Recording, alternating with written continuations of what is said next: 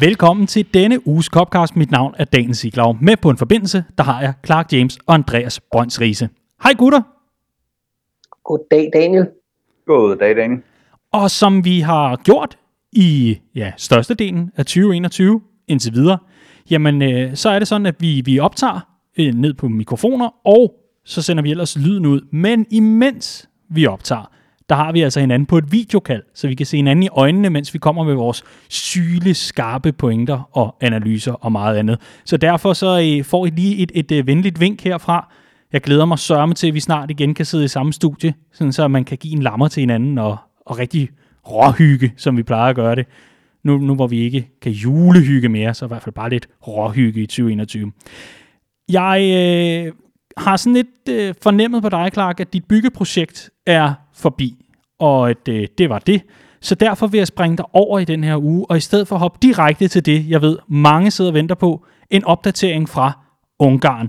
Riese, hvordan går det med FM-gemmeren og med MTK Budapest? Jeg har ramt muren, Daniel. Jeg har ramt den mur, der hedder, at Football Manager er blevet alt for realistisk på den måde, at det kan ikke længere lade sig gøre at vinde Champions League med MTK Budapest. Hvor jeg så småt sande, jeg er gået videre fra gruppen 2 gange og er blevet smadret ud i mellemrunden, når jeg har mødt kvalificeret modstand. Ja. Hver gang man har sådan en wonderkid, der kan lidt, så kommer, jeg tror jeg har solgt 2 til United, 1 til Liverpool, 1 til Juventus, 1 til Lyon og 2 til PSG. Og dem kan man desværre ikke sige nej til i det nye spil her. Så jeg har startet en ny gemmer. En klassiker, jeg også har i hver FM, som er, at jeg starter i frem, og så er målet i sidste ende at blive manager i Liverpool. Vi kommer godt fra start. Jeg rykkede op fra 2. division første sæson. Så fik jeg et tilbud fra Viborg i Superligaen, som jeg sagde ja til, fordi jeg tænkte, jeg ville tage genvejen der. Men det er ren Big Sam. Jeg har simpelthen undervurderet opgaven fuldstændig. Vi er sleepwalking towards relegation. Målene, det er ren Liverpool. Jeg har 17 afslutninger hver eneste kamp, og der er ikke noget, der går ind. Og så har de andre en lang bold ned i det bagrum. Man selvfølgelig spiller med tårnhøj bagkæde, når man er bundhold i Superligaen, og så taber vi 1-0. Og det er, så jeg er på vej tilbage i første division, så vejen til Liverpool synes rimelig langt lige nu. Hold nu op. Sikke en breaking at starte en Copcast med MTK Budapest. Det er slut, fordi jeg faktisk... Nej, det er ikke slut. Vi holder pause. Hvad er det, man plejer at lave på Facebook, hvis det ikke går så godt? Kompliceret forhold, eller hvad? Det er præcis, kompliceret. Præcis. Udmærket, fordi vi har fået en birdie ind fra den her uge, Riese, som jeg bare vil åbne udsendelsen med, nu hvor vi netop taler om din managergerning, og den kommer fra Alexander Ace. Dano, tror jeg, der står. Og han skriver, birdie, jeg har gennemsøgt alle kroge og hjørner af Twitch, det her streaming-netværk, og har stadig ikke formået at finde Andreas Brønds Rieses managerstream med MTK Budapest. Man skulle næsten tro, den ikke fandtes. Han har jo ret på en eller anden måde. Ja, han har helt ret i, at det ikke findes. Nå, men man kan skrive til andreas@redmondfamily.dk, hvis man kan hjælpe den gode Riese med at komme på Twitch og lige streame lidt spil. Det kunne da være så hyggeligt. Ja, det kunne være så hyggeligt. Ja. Altså, jeg voksede op med internettet, da det var i sin vorden, og vi alle sammen troede, det ville være demokratiudviklende og fordrende for den offentlige samtale. Og hvad det endte med? Det endte med kattevideoer, hate speech og folk, der ser andre folk spille computer. Altså, det ønsker jeg ikke at bidrage til, den udvikling. Åh, Clark. Andreas Brønds Riese, ældre end nogensinde før. Hvad? Jeg siger, Andreas er ældre end nogensinde før. Det er helt perfekt. Jamen det må man sige, altså der er ikke noget som en beretning fra Riese for middelalderen, det er altid noget vi sætter pris på. Riese, husker du stadigvæk at slukke modemmet, når du skal ringe? Modemmet? Okay, fred være med det. Jeg har hørt, der er rigelige problemer med NemID og e-boks i forvejen, men lad os komme videre i stedet for at glæde os over, at vi nu har en ny føljeton, vi kan følge med i, altså med BK Frem, som jo er en ægte københavner arbejderklub, og Rises vej til Liverpool. Selvom den synes lang lige nu, så glæder vi os til en opdatering i næste uge. Sikke en lang indledning på denne uges Copcast. Og det får man leder, hvad jeg vil sige. Og sikke en masse, der ikke handlede om Liverpool. Lad os i stedet for lige ganske kort komme forbi, nu hvor det handler om Liverpool. Det gør Redmond Family også. Og herfra skal der lyde en stor opfordring fra os alle tre og hele fællesskabet, der arbejder for fællesskabet, så at sige. Alle vores formænd, vores styregrupper i lokalafdelingerne og så fremdeles skribenter og meget mere. En opfordring til, støt os i denne her coronatid. Vi har brug for alle de medlemmer, der overhovedet måtte have lyst til at være med. Det kan man gøre på flere forskellige måder. Man kan blandt andet først og fremmest melde sig ind og dermed blive medlem. Det kan man gøre på redmondfamily.dk. Eller så kan man gå ind på shop.redmondfamily.dk og købe noget af vores fede fanware. Vi har Jesper i Bramming, der endelig har fået gjort sin egen butik klar simpelthen, hvor han er så klar i det sydvestjyske til, når det hele åbner igen, til at sende tøj ud af butikken også. Men indtil videre er det altså webshop, og der kan man inde på vores shop købe noget af det her fanware og dermed være med til at hjælpe Redmond Family yderligere i forhold til vores dækning og i forhold til at gøre det endnu sjovere at være Liverpool-fan herhjemme. Nu hvor det ikke kunne være resultaterne, så kunne det måske være vores dækning og meget andet, som kunne give et lidt bedre humør, end det man render rundt med lige for tiden. I hvert fald skal du vide, kære lytter, at al form for støtte, om det er et medlemskab eller et køb i shoppen, det er noget, vi sætter stor pris på, og det er det, der gør, at vi kan lave Redmond Family. Så tusind tak til alle, der er medlemmer. Tusind tak til alle, der køber i shoppen. Uden jer, intet Redmond Family. Vi skal lige kort forbi, hvad vi skal tale om i den her uges udgave af Copcast. Vi skal selvfølgelig forbi Champions League-opgøret mod RB Leipzig i Budapest. Den gamle storby, hvor Riese holdt til, inden han vendte hjem til det københavnske. Kampen mod RB Leipzig, hvad kunne vi lære af den, og var det for en gang skyld stolpe ind for Liverpool? Så skal vi også forbi weekendens, hvad kan man kalde det, diametrale modsætning, når det kommer til stolpe ind og stolpe ud. Rigtig ærgerligt nederlag til Everton, som ødelægger en rigtig fin rekord. Det var nok ikke sket med fyldte lægter. Ikke desto mindre skal vi altså forbi opgør, som stadig den dag i dag gør nas. Det gør det altså, når vi taber til lokale rivalerne. Vi har fået et par gode spørgsmål ind fra lyttere, som forhåbentlig bliver besvaret kyndigt. Det plejer de at blive her i Copcast. Og så skal vi også forbi Baller Birdie og en optakt til Sheffield United-kampen. De herrer, er I klar? Absolut. Så lad os starte med det absolut sødeste og fedeste i madpakken. Vi taler om kampen mod RB Leipzig. Nå gutter. Det var vel noget nær det perfekte udgangspunkt, vi fik med sejren over RB Leipzig på 2-0. Jeg må ærligt indrømme, at jeg var sådan rigtig nervøs for den her kamp på forkant. Og nu sidder jeg så her, om formentlig også millioner af Liverpool-fans sidder med mig, og tør måske lige frem at drømme efter en rigtig svær og mørk periode. Hvad var det, vi gjorde rigtigt for at få en sejr på 2 mål og et clean sheet mod RB Leipzig, som du sagde, Riese? Jamen jeg synes man ser det her tit og ofte, altså et hold der er ramt på selvtilliden i en hjemlige trummerum i ligaen, spiller mere frigjort, når man kommer ud i Europa, og det kan der være mange årsager til. En af de åbenlyse årsager helt klart i den her kamp, det er at vi møder et hold, der gerne vil spille fodbold, altså der kommer frem af banen, der giver os mulighederne for at gøre det her til en lidt mere åben kamp, modsat det her kampbillede, vi ser igen og igen i Premier League med 10 mand i eget felt, og Liverpool, der bare får lov til at have bold 70% af tiden. Og så er der helt klart også et element af det her, vi har snakket om med marginalerne for eller imod. Leipzig har et hovedstød på indersiden af stolpen ret hurtigt i kampen. Går det ind, så er jeg ikke sikker på, at det her ikke var blevet endnu en lang aften som Liverpool-fan, men det gør det ikke, og så kommer Liverpool ind i kampen. Og jo mere man er inde i kampen, og jo mere man får tro på tingene, jo mere gør man så også klar til, at de endelige marginaler kan falde ud til ens fordel. Og det gør de så for Liverpool til sidst i den her kamp. Så det var decideret befriende og lækkert og dejligt og meget i tråd med det, vi egentlig har snakket om, det her med, at det her Liverpool-hold er jo ikke 100 kilometer væk fra at vinde kampen. Det er vi jo ikke. Og der er et godt hold derinde stadigvæk. Vi skal bare finde en måde at have det vendt på. Og det var fantastisk at være tilbage til at se et Liverpool-hold, der vinder fodboldkampe, og synes jeg også, som det så endte i den her kamp, gør det overbevisende. Synes du også, det var overbevisende fra Liverpool mod RB Leipzig, Clark? Både og. Egentlig, jeg er egentlig ret enig i det, Riese siger, at der er nemlig et godt fodboldhold gemt ikke særlig langt væk bag denne her krise, eller bag den her resultatmæssige deroute, som vi har set på det sidste. Men jeg synes også, det var et billede på en rigtig klassisk 50-50-kamp. Altså, det var en god kamp, der var god underholdning. Jeg sad i pausen og tænkte, 0-0, det er da rimelig misvisende. Det har været en ganske åben forestilling med to hold, der gerne vil frem over stepperne, der gerne vil presse højt, der gerne vil erobre bolden op på kanten af modstanderens felt, og der tvinger modstanderen til fejl. Og det stod lidt i stjernerne, at det ligesom skulle være en fejl, der kom til at åbne det her opgør. Og det var det jo så også. Og det var meget det omvendte billede af det, vi ser i Premier League i øjeblikket. Det var nemlig Leipzig, der som hjemmehold skulle op og hente en anden form for resultat her.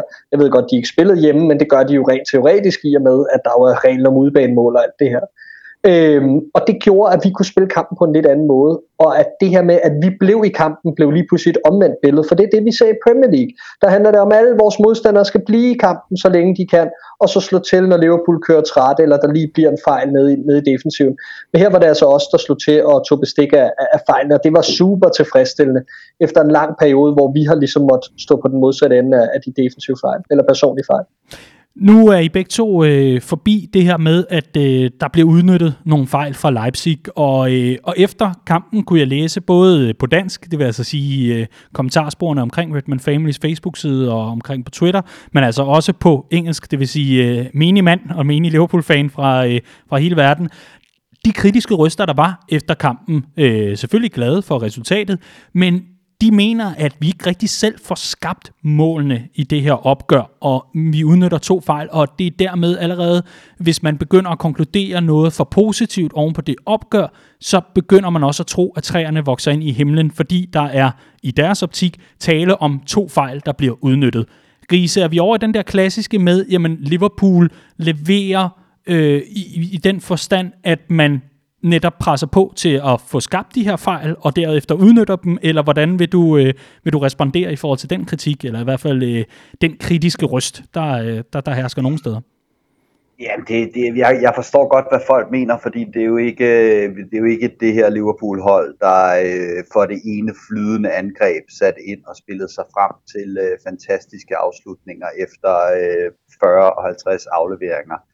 Men det er også mere det, der er nødvendigt, hvis man skal nedbryde holdene, som de kommer i Premier League. Det er en fin bold, stjålet højt på banen, eller presset til en fejl, som Salah kan smide ind. Og så er det en bold ned i bagrummet, kan man vel dårligt kalde det, fra Trent, som bliver kikset i Leipzigs forsvar, så kan man udnytte. Men det er jo også Liverpool, som vi kender det, ikke? Altså også det her med, at man smider nogle bolde fremad, og så kan man om ikke andet være klar på genpresset.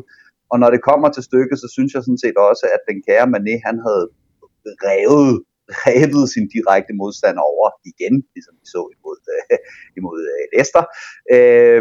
Så han var rystet, den forsvarsspiller. Så det var ikke sådan helt hul i hovedet tænkt at kyle bolden i retning af ham, og så se om ikke der kunne presses en fejl ud af ham. Så jeg forstår der udmærket kritikken, hvis man kan kalde det. Men jeg synes ikke, det tager noget fra Liverpool, at der skulle to fejl til fra Leipzig, fordi sådan er fodbold også. Det handler også om at presse fejl ud af modstanderne og så udnytte dem, og det var Liverpool gode til den her kamp. Ja, det er Curtis, der slår bolden dybt. Ja, fordi Trent. Undskyld, Curtis Jones. Ja. Det næste, jeg vil høre dig om, Clark, og det tror jeg endda også, jeg får nævnt i en privat samtale med dig, men det er der jo ikke mange lyttere, der vil vide, så derfor bringer jeg det op igen.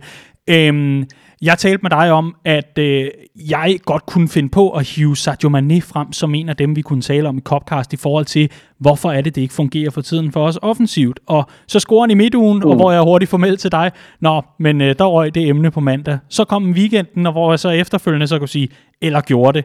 Her er du for Sadio Mané altså udnyttet en fejl og kommer i gang, men er det en spiller, man skal tale om, Clark, i forhold til, at Liverpools offensiv ikke rigtig hvad kan man sige, er super velfungerende for tiden? Kan man efterhånden begynde at fremhæve? Ja, selvfølgelig kan man det. Jeg synes egentlig ikke, han har ramt noget, der minder om niveau foran kassen i det meste af sæsonen. Til gengæld synes jeg faktisk, at imellem felterne, at han har været glimrende til tider. Og det synes jeg er lidt atypisk. Og så er vi lidt tilbage til en ikke færdigudviklet Sadio Mané, som jeg ser det. Jeg ved sgu ikke helt, hvad jeg skal sige om, at man er så uortodoks. Altså, fordi han kan brillere og sætte 2-3 mand, men når vi ikke får noget ud af det, og vi ikke får noget valuta for de mange udfordringer, de mange defensive løb, de mange små finurligheder, han laver rundt omkring på banen, så er det bare frustrerende. Og vi forventer bare, at vi som hold er nået længere, end til at vi skal snakke om små detaljer i kampen, som han i øvrigt også gjorde godt. Han skulle bare lige have afsluttet lidt bedre. Nej, altså på det her Liverpool-hold, der har nået de højder, vi har, der skal vores fronttrio simpelthen være mere konsekvent foran kassen. Den eneste, der har holdt niveau op foran den her sæson konsekvent, det er Mohamed Salah. Og de to andre får berettiget kritik i øjeblikket. Det må man bare sige. Det virker også lidt omsonst, måske for mine lyttere, at man sidder her på bagkant af en sejr på 2-0 mod RB Leipzig, som mange havde frygtet på forhånd, og sidder og taler om det her. Men et eller andet sted, Riese, så er det vel også på sin plads, at man sidder efterfølgende og tænker, hvis der er noget rigtigt i forhold til kritikken, eller i hvert fald pointen om, at Liverpool ikke selv får skabt nok, men må presse sig til de fejl, der så kan give mål. Jamen, det holder vel alligevel, det argument. Men det jeg rigtig gerne vil høre dig om, i forhold til netop opgøret mod RB Leipzig. Altså, var der noget i forhold til opgøret, man kan tage fra i forhold til det offensive og sige, det kan vi bygge videre på? Altså, var der byggesten for mere, som du så det, eller var det bare et opgør, hvor Liverpool lige var det skarpere på aftenen og havde heldet med sig, og så var det det? Kan vi konkludere noget her efterfølgende? Jeg synes, det er svært, fordi vi er tilbage til den her situation, som også vi havde mod Atalanta i udkampen i Bergamo. De kommer med en trebakkæde og trækker deres wingbacks tårnhøjt frem i banen. Og så siger de, fint, så spiller vi mand-mand ned bagved. Og det er Liverpool på de gode dage i fin stand til at udnytte. Og det var vi her. Det er bare så ustyrligt sjældent, vi får lov til det i Premier League. Så selvfølgelig er der noget, man kan tage med. Der er noget med noget selvtillid. Der er noget med at få gjort tingene færdigt.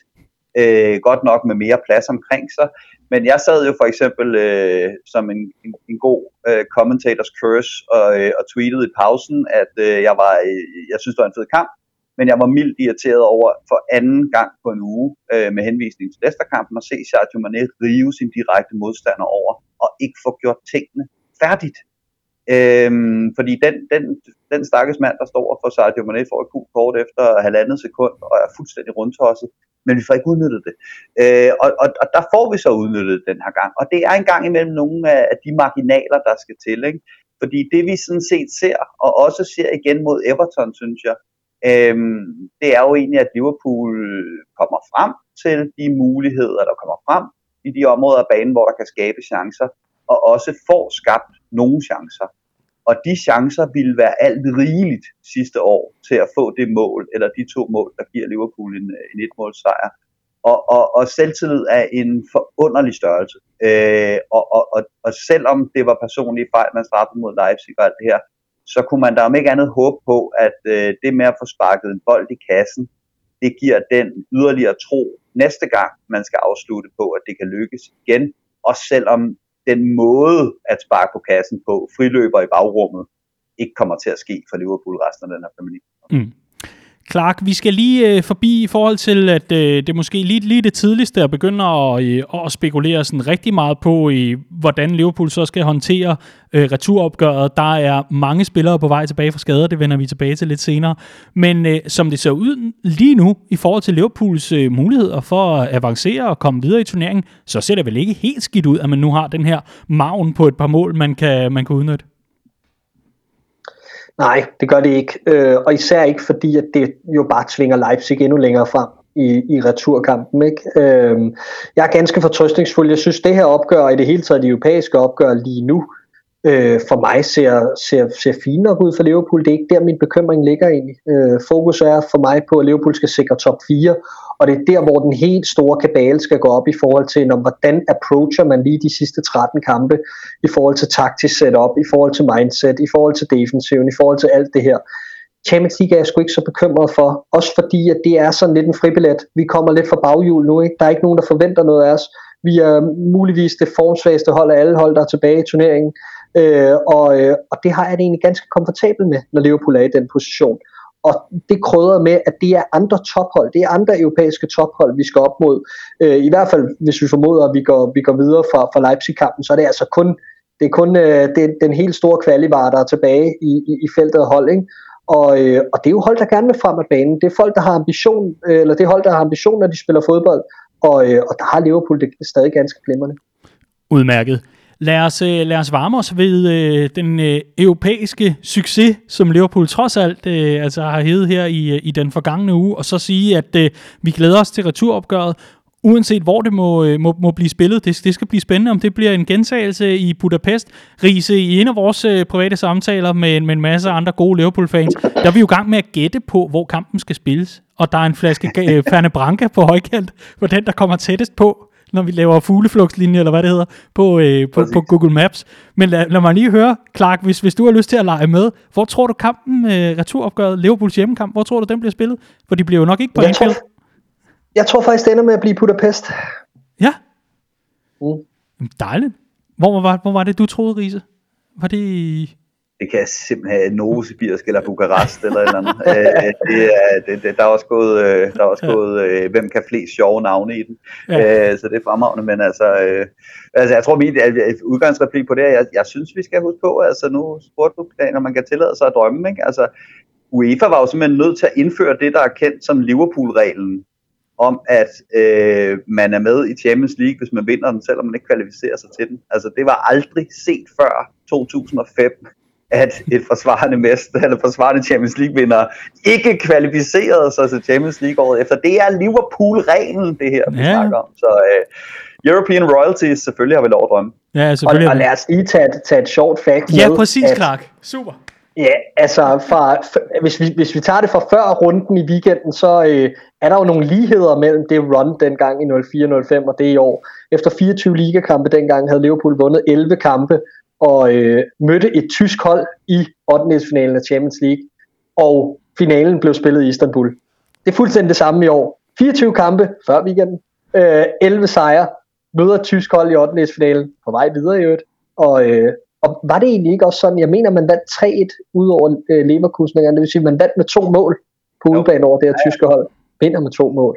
På udebane over det tyske hold. Ej, kan I se det? Og det er Istanbul i år. Ej. Og er der et Liverpool-hold nogensinde, som jeg kan se komme tilbage fra 3-0, så er det det her.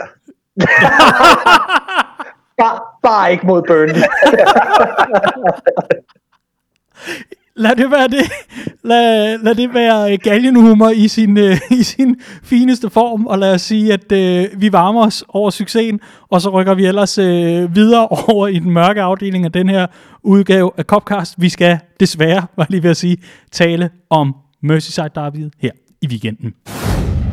Fra midtugens store glæde over at besejre Leipzig, holde målet rent, og oven i købet også lige pludselig give sig selv gode odds i en turnering.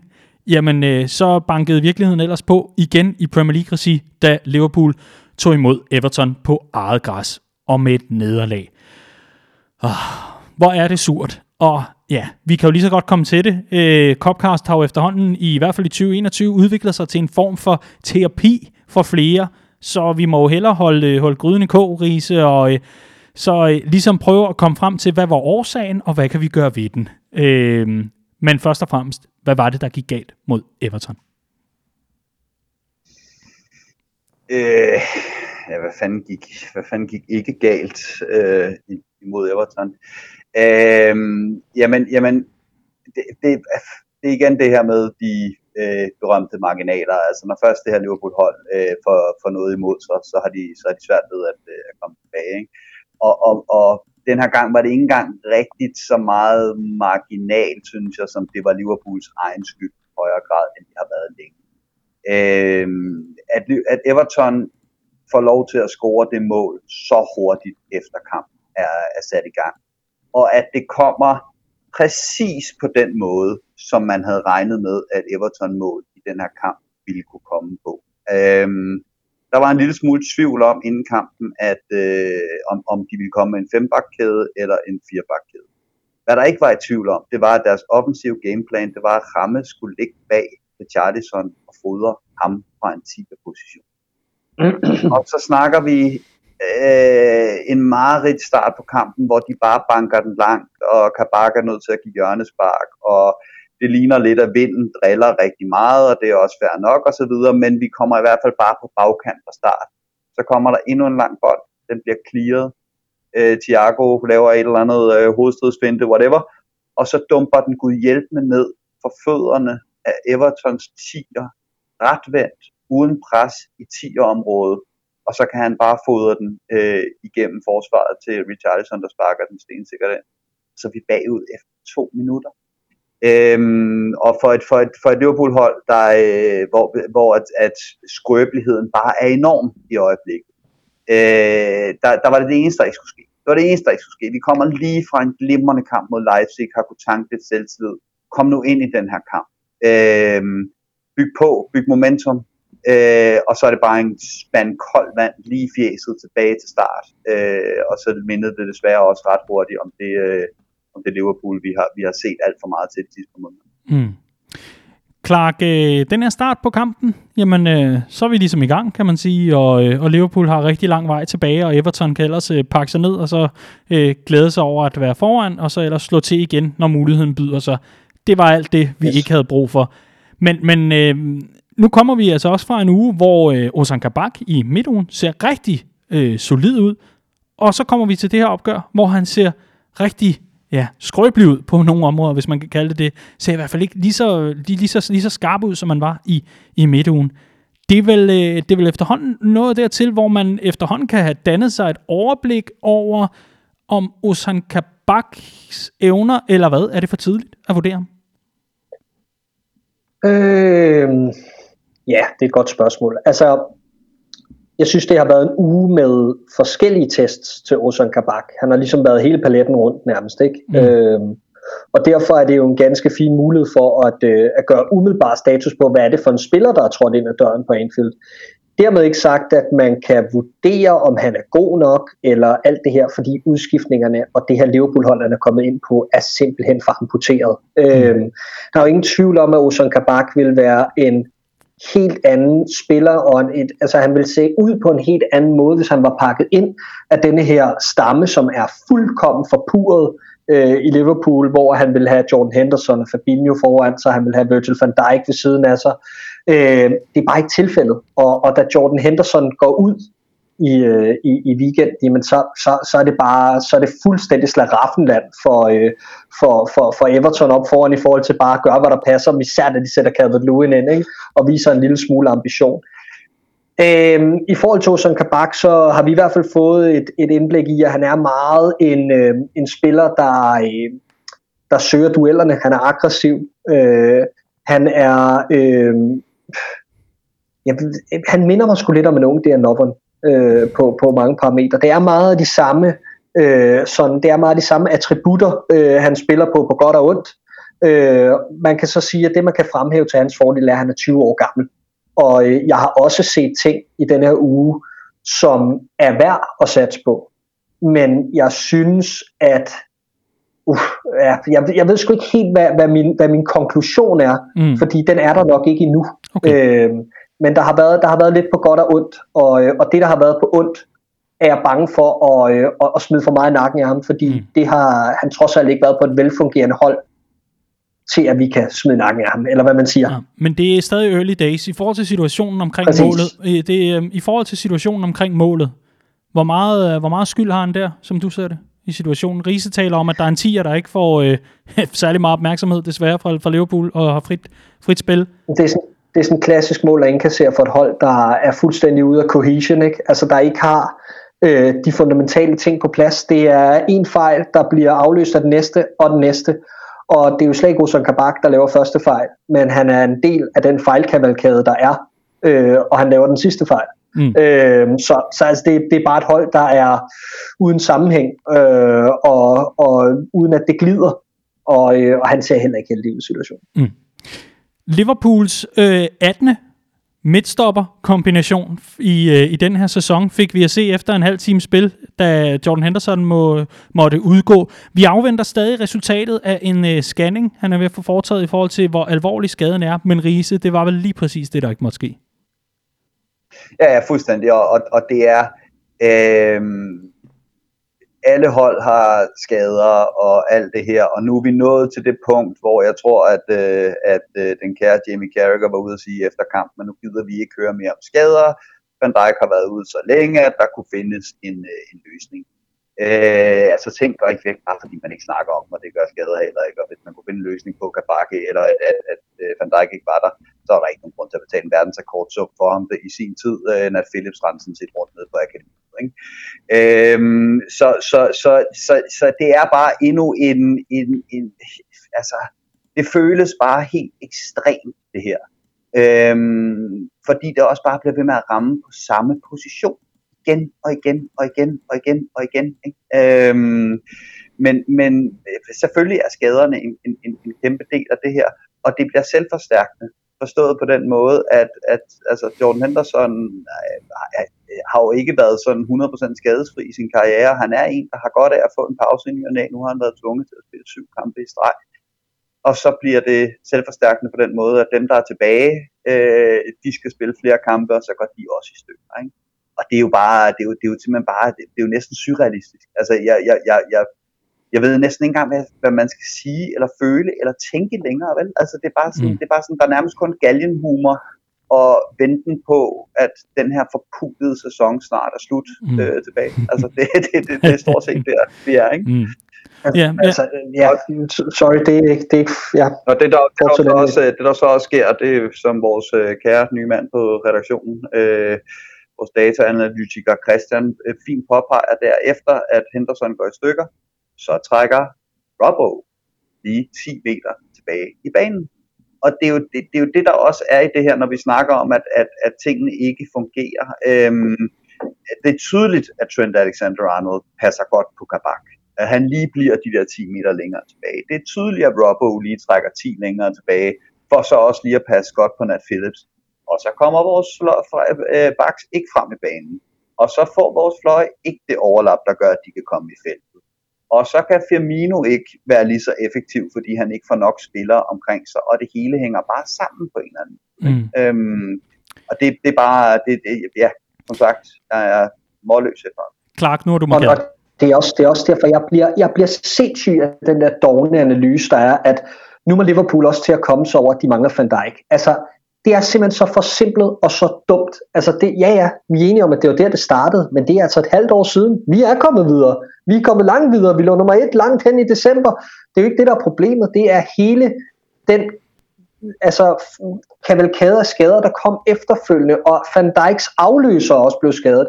At vikarerne fra midtbanen, der skulle ned i forsvaret, som aldrig skulle have været væk fra midtbanen, også blev skadet. Og så skulle du afløse både på midtbanen og i forsvaret, og som vi er inde på, det kan blive langt mere teknisk, som Riese var dykket bare en lille smule ned i lige før, i forhold til placeringerne på banen, og de forskellige roller, og hvordan man stoler på hinanden, og hele sammensætningen osv. Og det er jo lige præcis bottom line. Nej, det er ikke en undskyldning, det her med skadeskrisen, men det er kraftedme en forklaring, og det er en del af den, og den skal tages alvorligt. Og det er jo ikke for sjov, at man kan mærke i fanskaren nu her, at der er ikke den store panik. Det er ikke fordi alle, eller 50-50 sidder og tænker, skal vi fyre Klopp? Skal vi ikke? Og hvorfor er det, at det er sådan? Fordi i et normalt tilfælde, hvor et mesterhold havde tabt 4 hjemmekampe i træk og scoret 0 gange, så ville man sidde og sige, ham der, han er brændt ud. Men det tænker man ikke, fordi alle har sund fornuft og kan godt se, spillermaterialet er der. Når folk er klar igen, så har vi faktisk et hold, der kan spille med mesterskabet. Så altså... Jeg er træt af den der dårlige analyse, det må jeg sige. Ja, og lad os i den forbindelse lige kort komme ind på, at du, Riese, nu nævner du selv, hvad kan man kalde det, catchphrasen, netop for dit indlæg, som altså er publiceret til ganske fri afbenyttelse inde på redmondfamily.dk og i appen. Det er et indlæg, der hedder På vej mod en skillevej, Liverpool, Klopp og den gamle garde. Og det handler netop om, at man kan ikke bare se bort fra skader, fordi det er nu engang en meget vigtig del af forklaringen omkring den her sæson, og hvorfor den er gået, som den er gået, men der ligger også en analyse under i forhold til, hvordan Klopp har bygget sin trup op. Lad det endelig være en anbefaling til, at man går ind og læser indlægget, hvor man altså får udpenslet endnu flere af dine pointer, Riese. Jeg vil rigtig gerne forbi noget af det, som jeg egentlig så i opgøret, indtil Henderson desværre måtte udgå skadet. Det var egentlig, jeg synes, at Liverpool begynder at respondere nogenlunde, kommer sådan nogenlunde med igen, og det begynder egentlig at se fornuftigt ud. Der er nemlig, som vi er inde på, der er lidt mere fripas i forhold til at komme op og banke på. Robertson bliver nævnt. Jeg vil egentlig også gerne fremhæve en Trent Alexander-Arnold, som jeg oplever flere gange gå ind centralt og ligger og fordele de bolde, som ofte har manglet i et godt stykke tid i de her par måneder, hvor han altså rykker ind centralt og ligger og fordeler ud, netop fordi, at hans kvalitet er så stor, og vi mangler den her trussel inden centralt, og det gør vi altså bare lige for tiden. Men desværre må Henderson udgå, og så begynder gameplanen bare at falde fra hinanden. Vi skal ind på den midtbane igen. Jeg ved godt, at det er noget, vi diskuterer uge efter uge, men jeg synes et eller andet sted, det er værd at notere sig, hvis vi kan rykke ind på det. Clark, det kunne måske være dig, der besvarer det først. Jeg lægger mærke til en super velspillende ung skavser i midtugen, der har masser af swagger mod RB Leipzig og kører rundt i sin helt egen, man kalder det drømmeverden, i forhold til, hvordan at spillet skal funkle, og hvordan der skal sættes tempo på tingene osv. Den Curtis Jones, som jeg taler om her, ham synes jeg godt nok ligner en skygge af sig selv i opgøret mod Everton. Og ja, jeg ved ikke med dig. Jeg hører nok til det fortal måske, der ikke synes, at Curtis Jones var så blændende i midtugen. Jeg synes, han spillede en fin kamp. Jeg synes, der var gode elementer. Jeg synes generelt, at jeg savner en Curtis Jones som en risk-taker. Og det er jo tydeligt, at han har fået at vide, at i de her tider, igen tilbage til det argument før, om at holdet er et helt andet lige nu, og vi har brug for noget soliditet også i forhold til den her vaklende defensiv, så er jeg helt med på, at han har fået nogle instrukser om, at han skal være mere konservativ og mere moden i sit udtryk osv. Men jeg savner sgu den der fanden i voldsked fra ham, fordi det havde vi netop brug for i den her kamp mod Everton, for at vi kunne rykke på spillet, og for at vi kunne rykke ud af de her. Jeg tror, det var Klopp, der sagde inden kampen det her med, at hvis man spiller Everton, altså Evertons defensiv er fantastisk, hvis man spiller på den måde, de forventer, vi spiller. Så jeg havde faktisk forventet, at der ville komme lidt uventet fra den her midtbane. Jeg havde forventet, at han havde screenet Curtis Jones til at være den der risk-taker i lige præcis den her kamp. Og det er jo ikke til at vide, om han havde det, og han så bare ikke fandt det frem, Curtis Jones. Men det var i hvert fald ikke det, vi så. Man kan så sige, at det er ham, der skal pilles ud på det tidspunkt. Jeg synes egentlig, at det var meget det samme tynde øl for dem alle tre inde på midten. Og jeg synes i det hele taget, at dynamikken er utrolig skæv, når de tre spiller, og vi skal skabe kampen. Skuffende af Curtis Jones, men skuffende af dem alle tre et eller andet sted. Riese, er det Curtis Jones, der springer i øjnene ved dig i forhold til tynde øl på den her midtbane, eller er det, som Clark er inde på, en skæv balance, og ja, at der ikke er den, hvad kan man kalde det, ja, balance og det samspil, som man kunne håbe på for en midtbane fra Liverpool? Altså, jeg synes i hvert fald, der var en kontrast mellem Curtis Jones i midtugen og så Curtis Jones her. Men som vi lige har været inde på med Ozan Kabak, 20 år gammel, det er altså bare det, man får med unge spillere, ikke? Altså, der vil være udfald.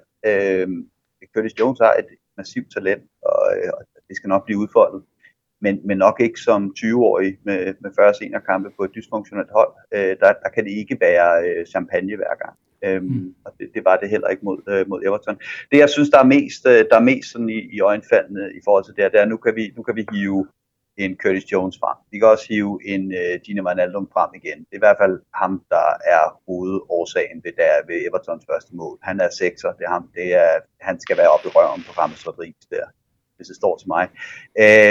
Men det, jeg egentlig ser mest i øjeblikket, det er det her med, at systemet ikke fungerer. Og det er det, der har været under Klopp hele vejen igennem. Det her med systemet frem for alt, ikke? Og når det klikker, så moser sådan et kollektiv, der er større end enkeltdelene, bare igennem 2 sæsoner og rydder alt modstand til side. Lige nu fungerer det ikke, og man har set det samme faktisk, ikke vi skal drage alt for mange paralleller, men når City ikke fungerer, så hedder det så også det her med, at systemet og Guardiola, han vil aflevere bolden hele vejen ind over stregen. Hvorfor er der ikke nogen, der klapper på kassen udefra? Og det er lidt samme kritik, man ser her mod Liverpool. Og så er det, vi begynder at sidde og efterlyse enkeltmandspræstationerne. Men der har ikke været nogen enkeltmandspræstationer på Liverpools hold i 2 år. Det er faktisk en af grundene til, at Liverpool er blevet verdens bedste fodboldhold. Så nu sidder vi lidt og tænker, hvorfor kommer der ikke mere fra Sadio Mané? For i år lagde Sadio Mané en assist i hele Premier League-sæsonen, var det ikke sådan? Altså, hvorfor forventer vi lige pludselig, at der kommer 15 for ham nu? Mohamed Salah, siger Clark, er den eneste, der har leveret på højt niveau. Det er også rigtigt. Han er topscorer i Premier League. Men du ser ham aldrig sætte en mand længere. Du ser ham aldrig komme med den her enkeltmandspræstation, vi sidder og efterlyser lige nu. Ikke? Altså jeg i min kæmpe frustration i weekenden fik jeg kaldt ham for Jon Dahl med mere sexet hår. Ikke? Altså han skal sætte sig om til at afslutte første gang med en inderside, og så sætter han den også ind. Det er fint, men det er fandme ikke meget mere, der kommer fra ham. Og derfor så sidder man også her, og så, nu er det så Curtis Jones den her gang, man sidder og siger, det var og så videre. Men det er jo ikke, det er bare ikke enkeltmandspræstationerne, der springer øjnene på mig. Det er ikke de manglende enkeltmandspræstationer, det er at hele setupet, hele systemet fungerer ikke lige. Og selvom at jeg er 77% enig med Riese, så er der bare den del med, at jo, jeg synes, vi får det fra Salah nogle gange. Jeg synes, vi ser mod West Ham, at han lige tager en mand, to mand, lægger den op i hjørnet. Det kommer stadig en gang imellem. Den mand, jeg synes, vi godt kan forvente det derfra, som har leveret de tal før, det er Roberto Firmino. Han lavede altså 27 mål og 16 assists i en sæson for 2-3 år siden. Og det laver han altså langt fra nu. Han er en anden spiller. Og jeg er med på alle det her med dynamikkerne og sådan noget. Det kan godt tage lige 10-20% af. Men det er super skuffende, at han kommer i 3-4 gode afslutningsøjeblikke og momenter i den her Everton-kamp. Og han ligner Pippi Langstrømpe på, jamen jeg ved ikke hvad, altså på en søndag, når han afslutter. Ikke? Han er jo super uskarp. Og netop at Firmino er uskarp, som du siger, Clark, det er han altså. Og det får jo også flere, blandt andre James Pearce, til at konstatere, at Liverpool i allerhøjeste grad må på jagt efter en nier til sommerens vindue. Der er allerede nogen, der er i gang med den store kampagne for en nordmand i Dortmund og en franskmand i Paris Saint-Germain. Det afhænger nok af noget top 4-placering og så videre, men... Det kan jeg eddermame love dig for, det gør. Ja, det er jo det har med at gøre. Men det leder os jo egentlig også hen på, i forhold til, hvordan får Liverpool styr på deres offensive kvaler. Jamen, det er jo rigtig, rigtig svært et eller andet sted at kunne konstatere, at det er den frontrive, vi nu engang har, og vel også de bedste bud lige nu på, hvem der skal være i offensiven. Når man kigger ud på bænken, er der altså ikke meget at tage af. En Diogo Jota er tilbage. Ikke desto mindre. Vi skal forbi nogle spørgsmål, der er kommet ind omkring det her, fordi det er jo faktisk meget, meget det, I selv tager hul på, begge to. Og der er kommet nogle spørgsmål ind. Der er kommet to ind på Twitter her. Først fra Karsten, der spørger, hvor mange nederlag skal der til, før vores manager prøver noget nyt? I dag, det vil så sige mod Everton, der savnes der virkelig en hængende angriber, der bliver inde i feltet, og så Firmino lige bagved i en fri rolle. Det kan man jo tage, og så kan man også tage spørgsmålet fra Kasper Lambertsen, også på Twitter, der melder ind med, er det på tide, at Liverpool foretager en formationsændring? Tror jeg eventuelt, at det ville løse nogle af vores problemer op foran, hvis vi i stedet prøvede at spille en 4-4-2 med en diamant på midten.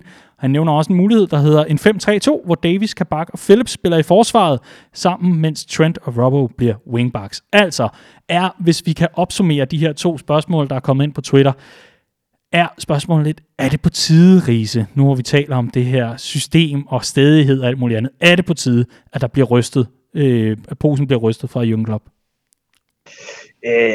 Det synes jeg godt, man kan argumentere for. Jeg synes også, man kan sige, hvad er det for nogle brikker, der er i den pose, han skal ryste? Altså, der er jo ikke. Altså, alle spillerne er skadet, ikke? Yeah. Så hvad er det for nogle brikker, han skal rykke rundt med? Skal vi gå over til en trebakkæde, en tre mand i midterforsvaret, når vi dårligt kan stille med to? Det er lidt svært at se, ikke? Men jeg kan sådan set godt følge det på den måde, at Jürgen Klopp er meget stædig.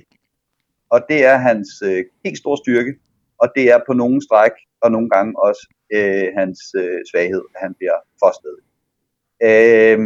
Og jeg synes egentlig ideen om en diamant på midtbanen, det så vi jo mod West Ham. Det var med to angriber på toppen, hvor den ene af dem hed Origi. Der fik vi mere ud af Origi, end vi har gjort meget længe, uden at det var decideret prangende. Men hvis det er med de spillere, vi spiller med normalt, hvor jeg ikke går ud fra, at nogen mener, at Origi skal være en del af løsningen, hvad er det så Firmino Salah på toppen? Er det Mané Salah på toppen? Har vi spillerne sådan umiddelbart til det? Men jeg kan sådan set godt se det om, at man kan man kan prøve at ryste posen lidt. Og især den her 4-2-3-1, som vi har set være brugt tidligere, og som vi især så Klopp bruge i efteråret 18 med Shaqiri ude på højre kanten, og han er meget naturlig. Det ville jeg synes var naturligt at give den et spin, måske. Prøve at se, om ikke det kunne løsne op for et eller andet. Men så igen, så er vi også bare tilbage til, at så gør du midtbanen tyndere. Og lige nu har vi et midterforsvar, der skal beskyttes som en i helvede. Og er det virkelig løsningen, at give dem mindre beskyttelse fra midtbanen? Så det er sådan et swings and roundabouts, ikke? Hvor at du damn if you do, damn if you don't for Klopp i øjeblikket. Og spørgsmålet er jo så her, det ved jeg ikke, om du måske vil gribe den, Clark, for at bygge videre på en besvarelse af nogle rigtig fine spørgsmål i forhold til, skal posen rystes? Hvilken rolle kommer en Diogo Jota, der altså er på vej tilbage og forventes tilbage i fuld træning i den her uge, vi altså er trådt ind i nu. Nu skriver vi den 22. februar, så det er altså i den her uge, han forventes tilbage i fuld træning. Fabinho og Milner er også på vej tilbage, nævnes det. Men kan han indgå i en form for, hvad kan man sige, formationsændring? Kan han give Liverpool noget ekstra, eller er det mere i forhold til, at der er nogen, der skal have noget hviletid? Nå, men det er både og. Altså, det der er i det er, at vi har kigget meget frem mod at få spillere tilbage her i det sidste rigtig lange stykke tid.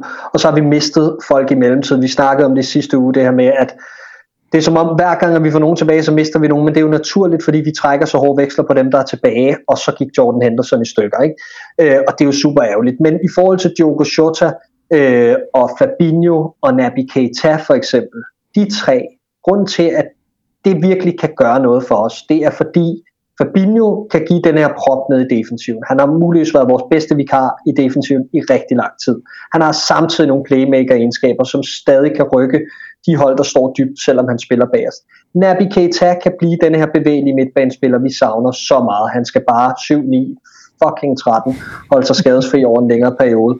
Og Diogo Jota er en målscorer, og han er samtidig også en mand, der kan give luft til de tre andre, som har spillet rigtig meget på det seneste, men han kan også give os en mulighed for bænken. Han kan gøre, at vi har en mand med kvalitet oppe i frontkæden, om det så er ham eller en af de tre andre, der kan sættes ind, når kampen er lidt fastlåst. Så det er virkelig, når folk snakker om rundt omkring på Twitter nu her, det kan være en game changer for de her tre tilbage. Det kan det faktisk. Men det kræver altså, at vi har bare lige 10-15-20% mere held med skadessituationen, end vi har haft de sidste uger, fordi ellers så bliver det bare stop-start hele tiden.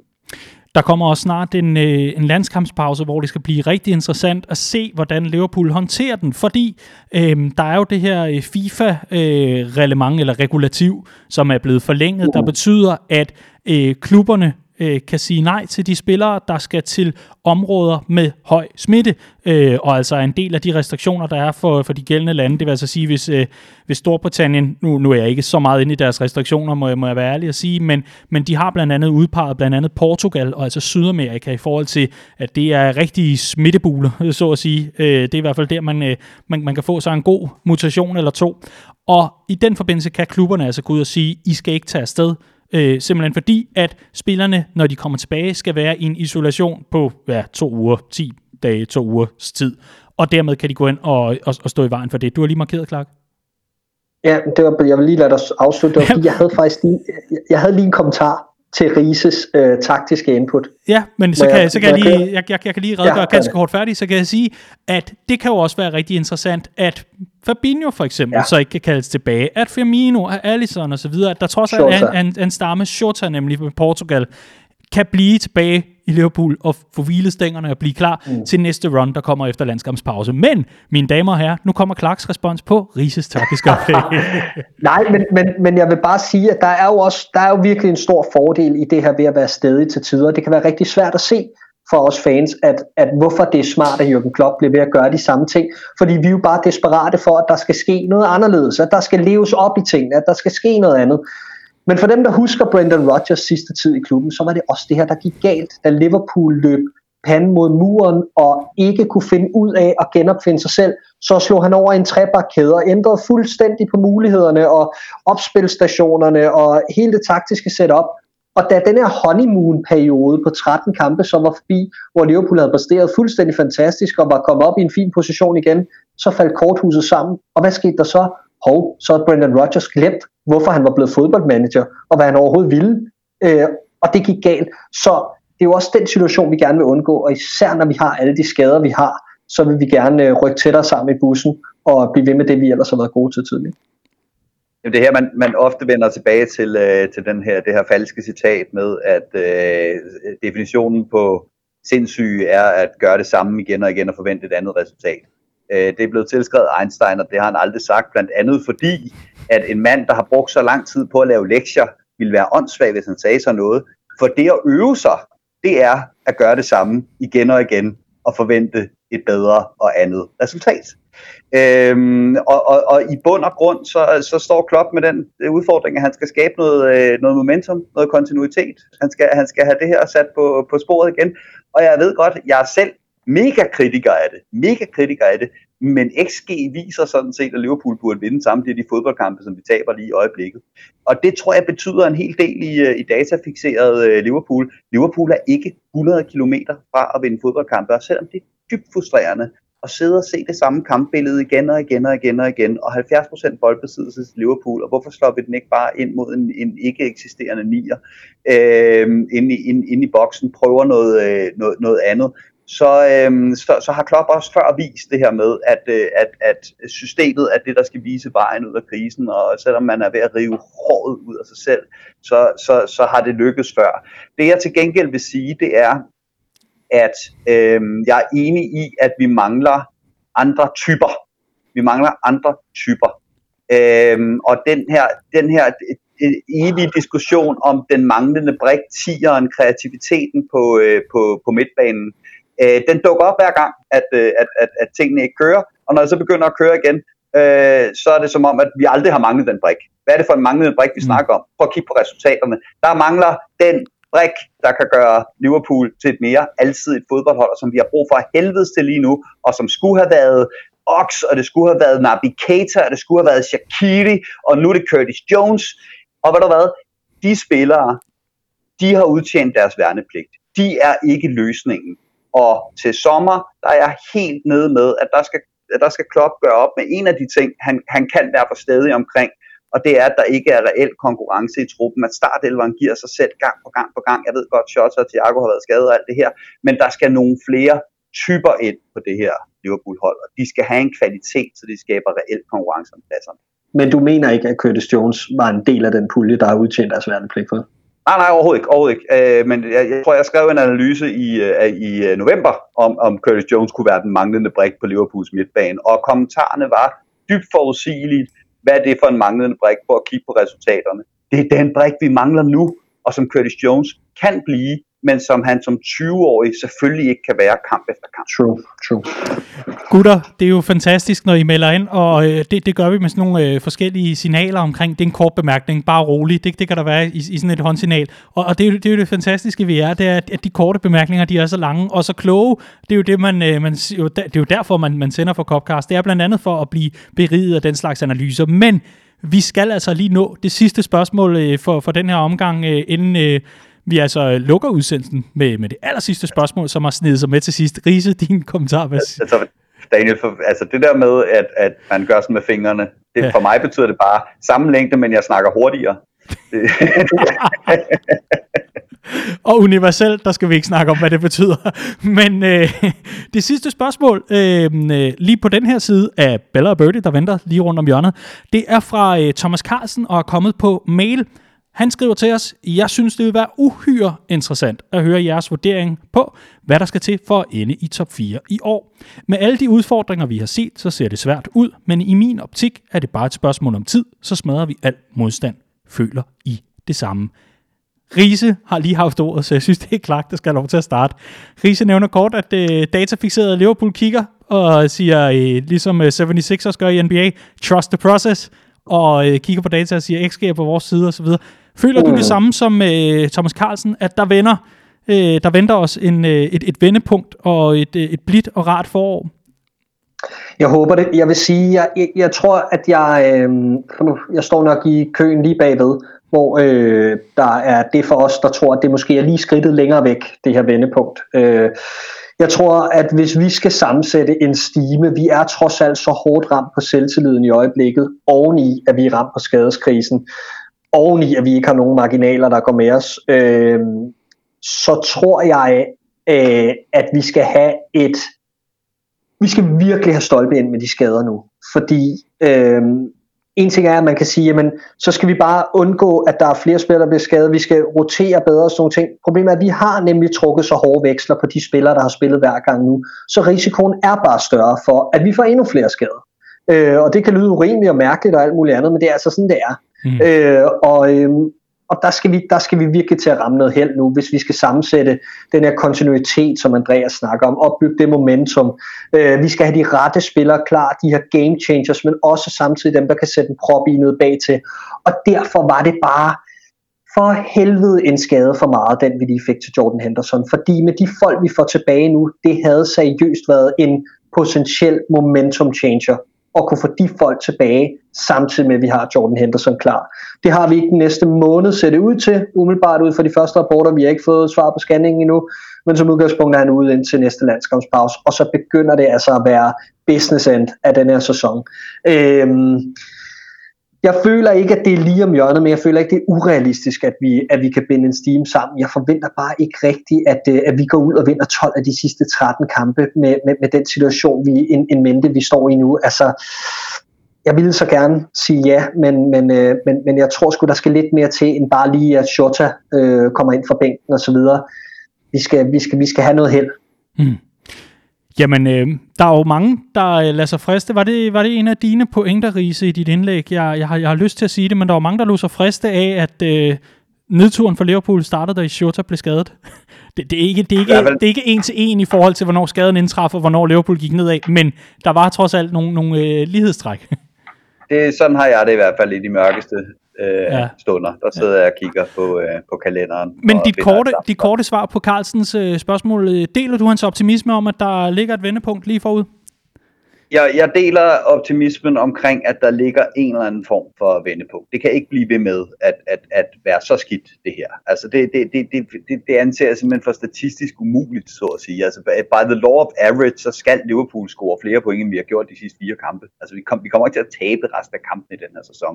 Og chancen for mig ligger i, at når du kigger på de hold, der ligger over os lige nu, så er West Ham på en bølge, som er tæt vævet sammen med, at Jesse Lingard scorer mål. Det har jeg set før. Det holder han op med på et tidspunkt.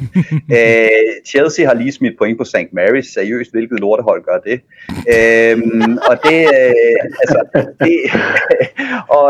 Og Leicester, ja, jo, og jeg kan godt se, og jeg har fuld respekt for Brendan Rodgers og det, han har gang i. Og det kan sagtens være, at de holder hjem. Det kan også sagtens være, at de ikke gør. Så chancen, eller det man kan sige, det, min optimisme, den hæfter sig ved, at det er en ustabil sæson. De andre hold er også ustabile, så vi snakker ikke om, at vi skal væve 12 sejre sammen for at komme i top 4. Mindre kan gøre det, og jeg tror nok på, at det skal blive bedre. Men helt som Clark siger, så er det jo en mavepuster, når du bare ser den der sådan, nu glæder vi os til at få dem her klar til skade, fint, så ryger den næste bare, ikke? Altså, der skal mere til. Liverpool er gang i en rigtig ubehagelig omgang Robinson, hvad det angår, hvor folk bare bliver stemt ud til lægen. Det er jo helt vildt, og det er jo altså også noget, ja. Ja, klar. Må jeg sætte en krølle på Everton-kampen, når du er færdig? Ved du hvad, jeg synes, du bare skal kaste over det. Jeg har for længst opgivet rollen som rådstyrer. Giv den gas, gutter. Jeg går ud og kop kaffe. Jeg har så meget på hjertet. Mine frustrationer er brændt inde. Ja, men ved du hvad, jeg synes, du skal komme af med det. Kom. Ej, men jeg fik bare sådan en følelse af, hvis man kigger på den kamp, ikke, hvor den bare opsummerer vores situation. Altså, det der med, mavepuster fra start af, skade på måske den værst tænkelige position overhovedet på banen. Og det er endda efter, at vi går ud og reagerer rigtig flot på den scoring, vi får imod os. Ikke? Hendersons fantastiske afslutning, som skulle have været udlignende. Og så hiver Jordan Pickford lige den flotteste redning, han har fundet frem, siden han var U13-spiller, ud af ærmet. Ikke? Og det var bare, og det fortsatte bare kampen igennem, og den straffespark-situation til sidst. Yeah. Altså, for helvede, vi skal ikke snakke var og alt det her, og det er garanteret rigtigt efter reglerne, og han skulle have haft rødt kort, Trent Alexander-Arnold, og ved du hvad, tillykke med det, og goddag og alt det der, ikke? Men prøv at høre her, der er jo aldrig straffespark, for helvede. Det er jo bare bottom line. Du kan ikke blive losset i baghovedet, og så er der straffe, og prøv at kigge på alle de situationer, der har været for nylig på straffespark på Anfield. Der er jo heller ikke straffe på Ashley Barnes mod Burnley, men og vi kan vente noget med den her situation med Trent Alexander-Arnold, fordi Du ser Mané i fuldstændig identisk situation ude mod Newcastle, og det er der, vores nedtur starter. Ja. Det er der, Mané bliver nærmest laver det samme med at losse målmanden i baghovedet, men der er jo heller ingenting, altså, og det er der jo korrekt ikke, og ej, men jeg bliver sindssyg. Det der bare var ved det, da jeg sad og kiggede det hele igennem, så jeg den der i highlights tilbage efter den der mulighed til Mané, hvor den bliver prikket lige inden han afslutter og udligner for os, og så var jeg bare sådan, prøv at høre, det er bare story of our season, det her kampforløb vi lige har set, og det er bare stolpe ud og nul marginaler og the perfect storm, ikke? Altså det er puha, op ad bak, og som Riese er inde på, rent statistisk, altså det er jo altid sådan noget, man siger, når det sagtens kan gå langt mere galt, ikke? Så begynder det altid at regne lige bagefter, men det kan jo ikke gå mere galt nu, vel? Altså hold nu kæft. Clark, er du ikke sikker på, at du har lyst til at trække det statement tilbage, fordi der er altså kommet en besked ind med en, der har påpeget noget, så i forhold til dine forudsigelser og sådan noget, så har du ikke lyst til at trække det tilbage? Nej.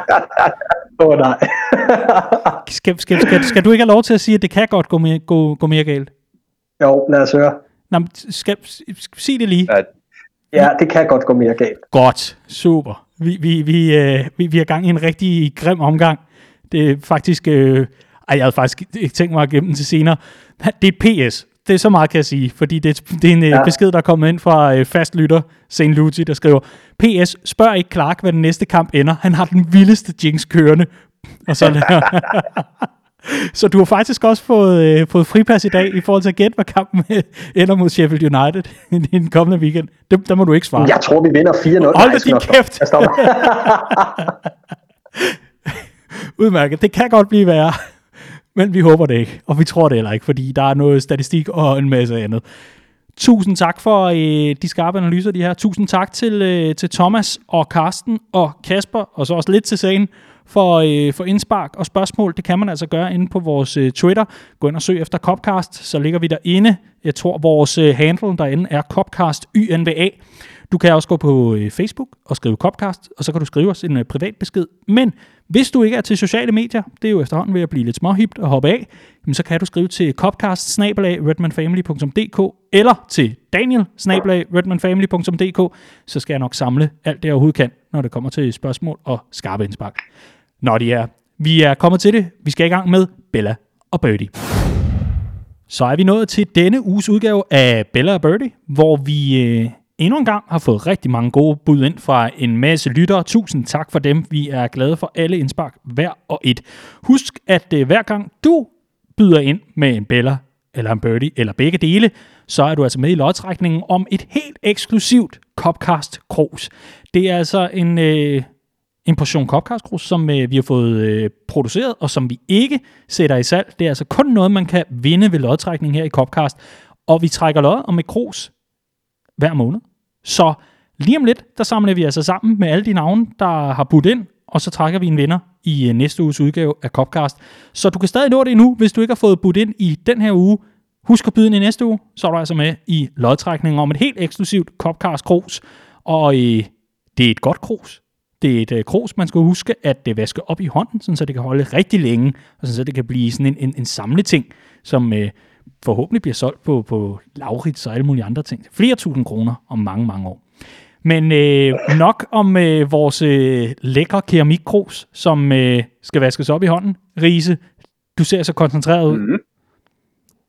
Ja, er det fordi, at man skal koncentrere sig, og du skal koncentrere dig om at levere denne uges birdie? Det tager jeg som et nej. Eller som et ja. Vil du ikke være sød og fortælle os, hvad har du som din birdie i den her uge? Jo, det vil jeg godt. Min uges birdie er lige præcis situationen til 1-0 mod Everton. Fordi det var bare en mavepuster, ikke? Altså det var alt det, der var bygget op i midtugen, som skulle indtro på, at nu var der noget at bygge videre på, der bare blev flået væk under en på et sekund, ikke? Inden man nærmest er nødt til at opbygge glæde over, eller forhåbninger til, at vi kunne køre Everton over. Og det var ligesom, altså nu snakkede vi tidligere om det her med, at det føles som ground zero, ikke? Altså alle rekorderne er røget, hjemmebanestatistik er røget, alt det her, du ryger den forkuglede hjemmebanestatistik mod Everton også. Og det var altså sjovt. Den var virkelig, virkelig sjov at have. Og det er sjovt nok, at vi nu kan drille dem med, at der skulle en pandemi og en skadeskrise og et Anfield uden tilskuere til, før de kom til at vinde på Anfield. It's a fake result. Men når alt kommer til alt, så er vi er bare, nu røg den også, 4 nederlag i streg i Premier League. Det er ikke sket siden 1923. Det bliver ved med at ramme de her nye lavder. Og det sker bare for mig at se, at det er den start, vi får på kampen der, som bare ikke må ske. Fordi, som Clark siger, vi reagerer fint. Vi får chancerne. Men man sidder bare med den her følelse af i øjeblikket, at skrøbeligheden er enorm hos Liverpool. Og det er den første marginal, for eller imod, der bestemmer rigtig meget. Og det her, det var ikke engang marginal. Det var decideret koncentreret og for dumt og smidt. Et muligt momentum for at styre den. Så 1-0-målet til Everton på Anfield, altså Rieses birdie i den her uge. Clark, hvad for en birdie har du valgt? Skaden til Jordan Henderson har jeg valgt at tage som ugens birdie. Så kedeligt og så meget, som vi har snakket om det og alt det der. Men det er nu engang ugens nedtur for mig. Det var bare lige, det var sgu lige den forkerte mand på det helt forkerte tidspunkt nok en gang. Og det opsummerer simpelthen bare vores manglende held i den her sæson. Vi krydser fingre for den scanning, der er lige om et øjeblik, men som vi også var inde på tidligere, så kommer vi nok til at måtte undvære ham i hvert fald ind til hvad der ligner april måned i hvert fald, og det er sat med et hak i tuden i forhold til at genfinde noget, der minder om sådan stabil form og bygge momentum. Mm. Skaden til Jordan Henderson er altså Clark James birdie i den her uge. Lad os se nærmere på nogle af de gode bud, der er kommet ind fra forskellige lyttere, og så kan vi ellers rykke videre mod det positive derefter. Vi har fået et godt bud ind på, vi har fået flere gode bud ind på Twitter, blandt andet fra Marie Hansen, der byder ind med birdie, at jeg skal se Gini Wijnaldum være kaptajn for Liverpool. Al kærlighed til manden, han har bragt mange gode minder, men han ligner i den grad en, der er på vej væk til sommer. Per Nielsen byder ind med en birdie, der også hænger sammen med en Bella. Smukke er jo så selvfølgelig, vi stadig i Liverpool. Og så hans birdie, som jeg synes er god, det er birdie, at vi ikke skal møde Tottenham igen. Det kunne vi godt bruge. Det har altså været vores rebound i den her sæson.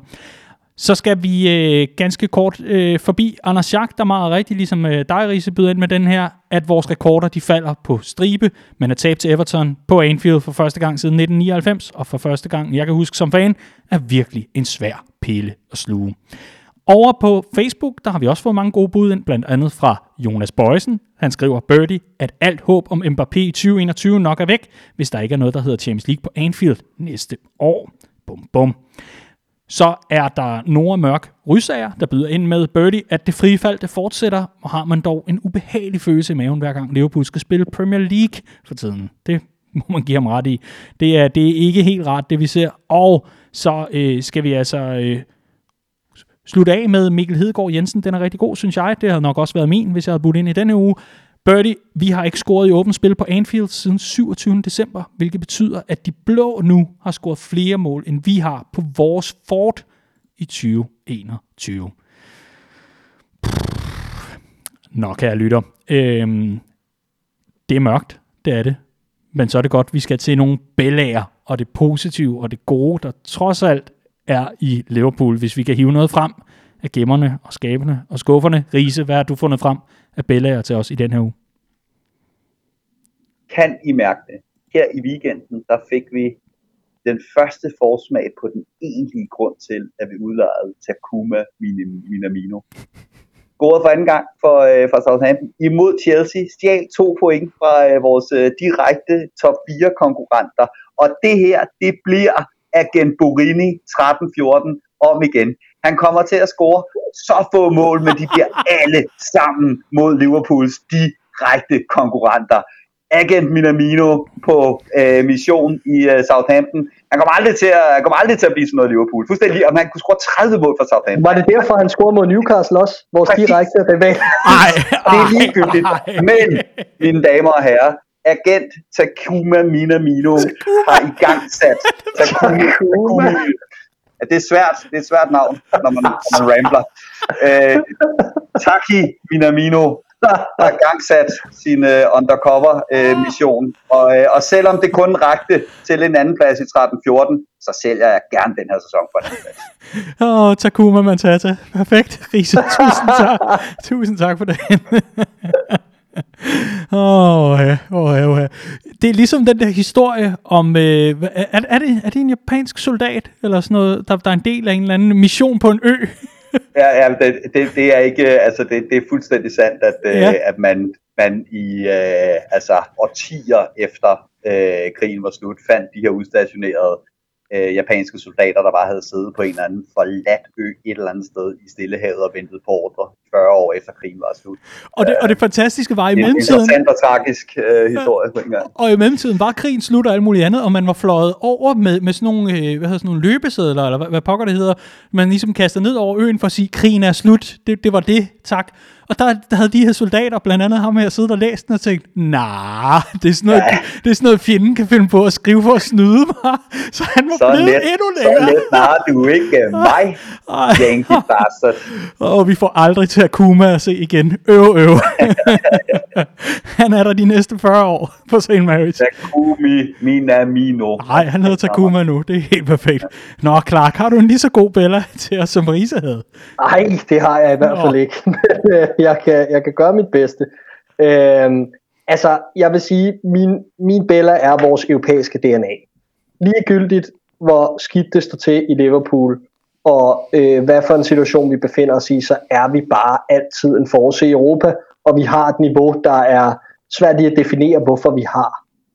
I år, der har vi nok ryggen mod muren mere end nogensinde før, i forhold til at skulle præstere i Europa, fordi vi ikke har det berygtede Anfield som vores trumfkort i de her knockout-kampe. Men jeg fornemmer stadig et eller andet omkring de her kampe. Og jeg synes, at det vi så mod Leipzig, det kan godt være, at det var en 50-50-kamp, og det var en åben forestilling, og det måske ikke var så kontrolleret, som resultatet sagde, og vi fik brug for Alisson i et par momenter osv.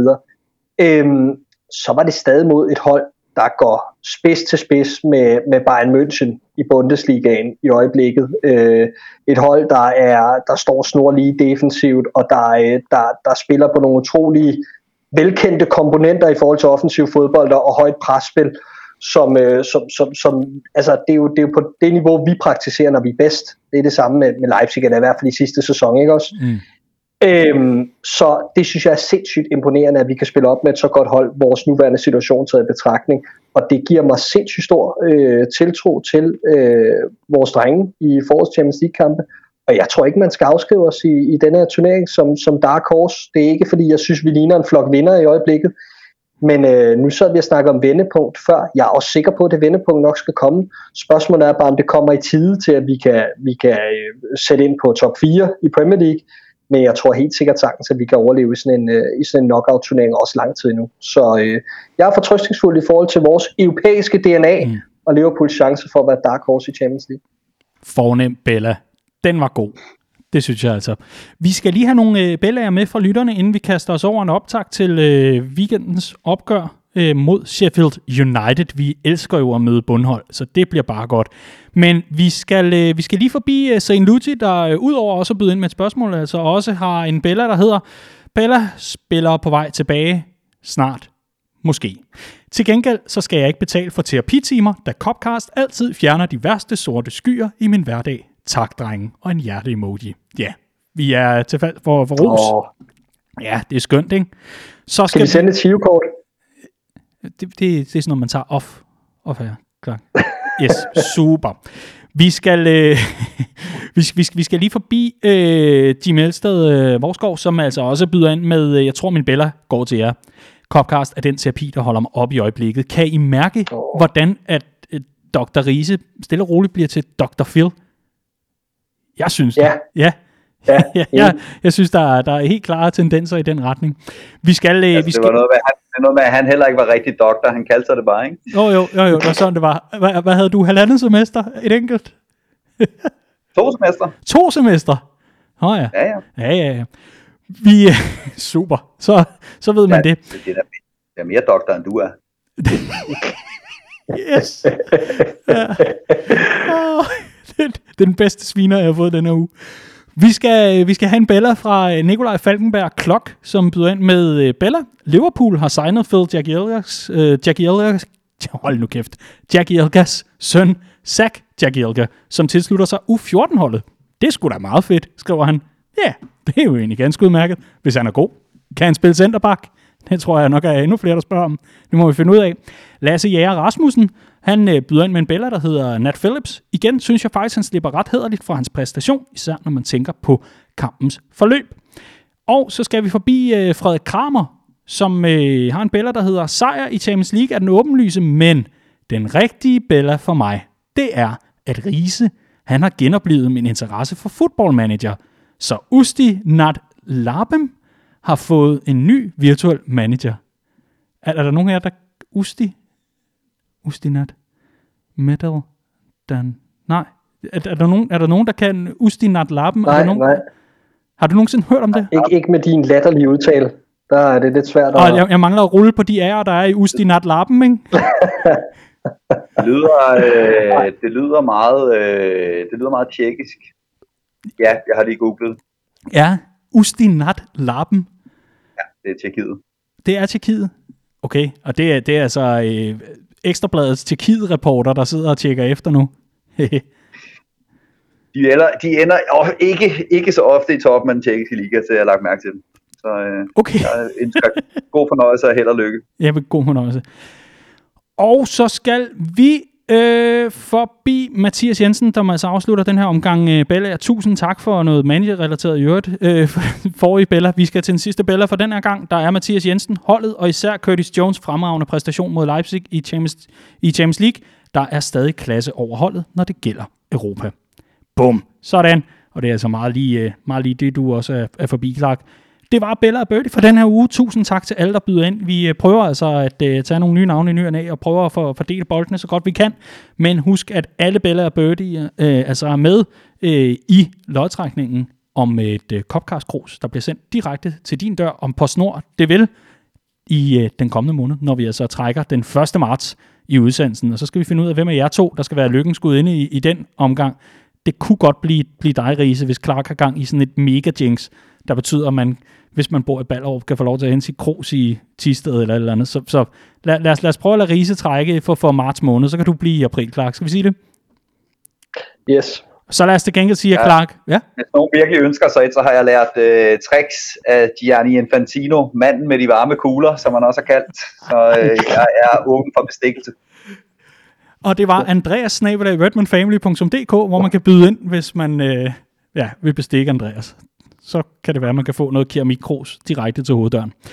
Vi skal forbi en kort optakt til Sheffield United, som den her gang blandt andet betyder, at Clark ikke må byde på et resultat. Det er jo ret interessant, hvis vi skal, tro den der jinx, der er kørende. Men ikke desto mindre. Nå, Riese. Sheffield United. Hvordan banker vi dem?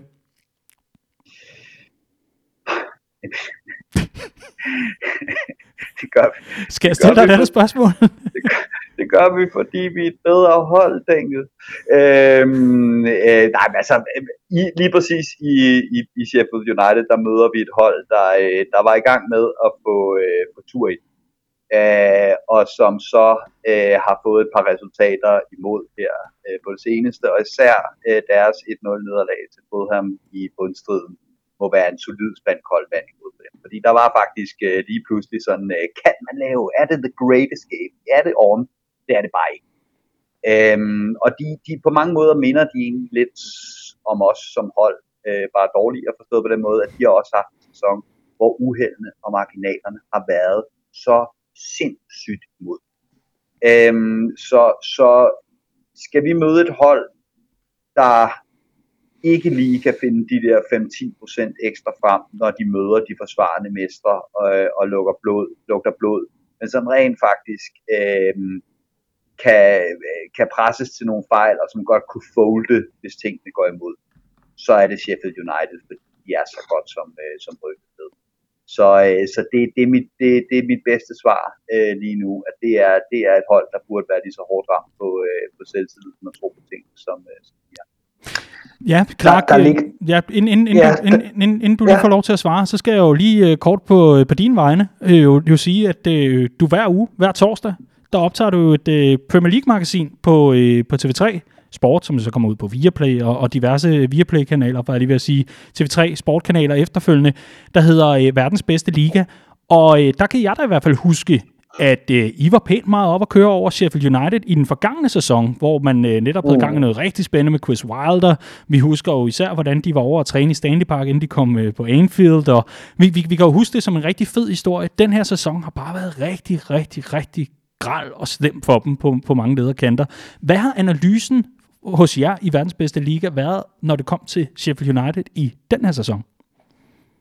Jamen meget det Riese pointerer egentlig, at det har været utrolig meget stolpe ude. Der har været rigtig, rigtig mange etmålsnederlag, især i begyndelsen af sæsonen til Sheffield United. Det er jo ikke et hold, der bliver kørt over særlig ofte. Det er et hold, der bliver i kampen, men bare ikke har formået at omsætte de der de 100% chancer, der har været, blandt andet fordi man ikke har nogen særlig skarpe angriber. Det havde man heller ikke i sidste sæson, men man levede videre på et system, der var ekstremt velfungerende. Man havde nogle nøglespillere, der kunne spille hver gang, og i den her sæson har man bare set skader på nøglepositioner og uregelmæssigheder med her og der og alle vejen.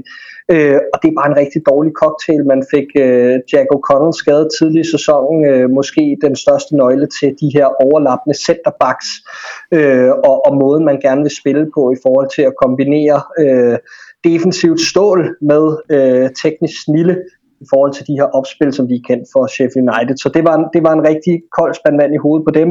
Og så har man samtidig hentet en rekordtegning i Ryan Brewster, som skulle være den helt store, en knægt fra vores akademi, som skulle være det helt store hit i forhold til netop at få hul på bylden og få konverteret nogle af de her tætte kampe til point.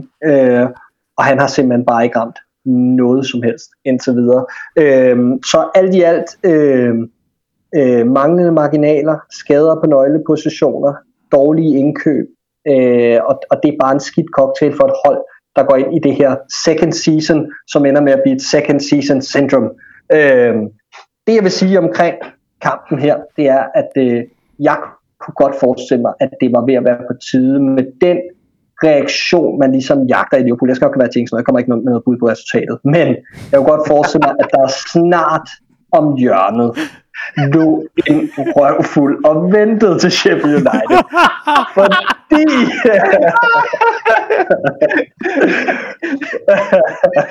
okay, stop mig.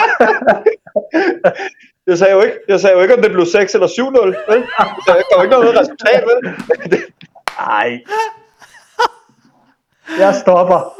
For alles skyld stopper jeg. Åh, kæft, hvor er det godt. Ja. Du sagde jo ikke noget. Det er for helvede. du sagde jo ikke noget om hvem der gav dem den røvfuld. Nej, det er jo det. Jeg prøvede nemlig at maskere den del, ikke? Ja. Men Riese brød ud i en bjørnelatter af rang. Godt. Ja, men for lige at runde af, så vil jeg bare sige, at det her med, at de ligesom har holdt fast i kampene indtil videre, de virkelig har været sådan et fighterhold, det må på et eller andet tidspunkt æbbe ud, fordi, som Riese er inde på, den der line, der ligesom er op til overlevelse, den begynder bare at være mere og mere urealistisk, og det nederlag, man fik til Fulham, virkede til at være dødsstødet. Og så ser man bare tit de her bundhold gå i opløsning hen mod sæsonens afslutning, og især nu, hvor man ikke har hjemmefansene på lægterne til at give dem det her skub, så kunne der godt komme opløsningstendenser hen mod slutningen af sæsonen i Sheffield United. Mm. Det er vel et eller andet sted også på tid. Vi kan jo ikke have 5 nederlag i træk. Det kan vi altså ikke. Det holder jeg ikke til. Hverken mentalt. Jeg siger ikke noget. Nej. Men det vil jeg simpelthen ikke kunne holde ud. Det er der mange, der ikke vil. Nu har vi jo, hvad kan man sige, den gave-Riese, at der ikke spilles kamp her i midtugen for Liverpool. Så man har altså helt indtil søndag aften. Det er altså den sene søndagskamp for Liverpool. Kan det ikke komme til at betyde noget og være ganske afgørende for, at vi kommer friskt og ordentligt ind til det her opgør? Jo, det kan det godt. Og det synes jeg jo egentlig, at vi har set, ikke? Altså, når man får den her fulde, så er det også et lidt andet hold, vi får at se. Men egentlig så synes jeg ikke, altså for mig at se, så er det jo ikke, så meget trætheden. Selvfølgelig har det noget at spille ind i forhold til skader, og det er et umenneskeligt kampprogram og så videre. Det, der egentlig primært mangler i øjeblikket, det er momentum og tro på ting.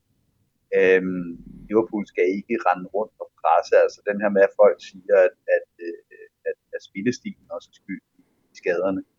Vi har ikke skulle presse et hold højt hele den her sæson, de har bare givet os bold. Så kan vi kunne bade den til midterlinjen, så har vi kunne stå og trille den rundt på tværs på midtbanen i 60 minutter. Det er sgu ikke turbokrævende at spille på den måde. Det er mere et spørgsmål om at skrue tempoet helt derop, hvor det skal være. Og det er mere noget mentalt, der er en komplettering, som jeg selv. Vi er nået dertil, hvor vi efterhånden kan binde en sløjfe på den her podcast og sige tusind tak for den her gang i forhold til bud på resultat. Det er jo... Det kan være, at vi springer over den her gang. Simpelthen lige tryktester den der idé om, at der er jinx på spil og alt muligt andet, men man skal altså passe på. Vi skal jo nødig bevæge os ud i en eller anden form for shitstorm, fordi at vi sådan har lyst til at gætte med. Så lad det i stedet for være noget, man selv kan tænke sig til, og så kan vi jo håbe, at vores analyser for den her uges udgave af Copcast, de måske kan være med til at hjælpe noget på vej, hvis Klopp får dem oversat. Måske, hvem ved? Det kan også være, at... ja. Altså, jeg siger i hvert fald ikke, at Liverpool vinder 0-4 på Bramall Lane. Det kunne jeg ikke finde på. Nej. og hvad er det, du ikke siger, Riese?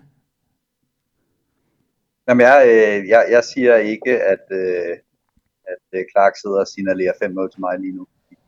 Nej. Jamen, så var det godt, at vi ikke havde nogen bud på resultat i den her uge. Har I lyst til at gætte på en startelver, eller skal vi lade være?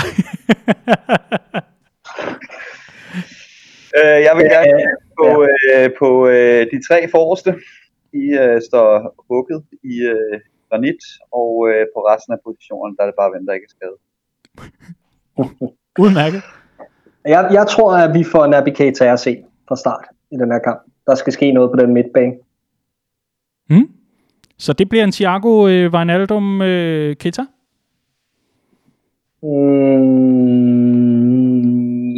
Det gør det nok.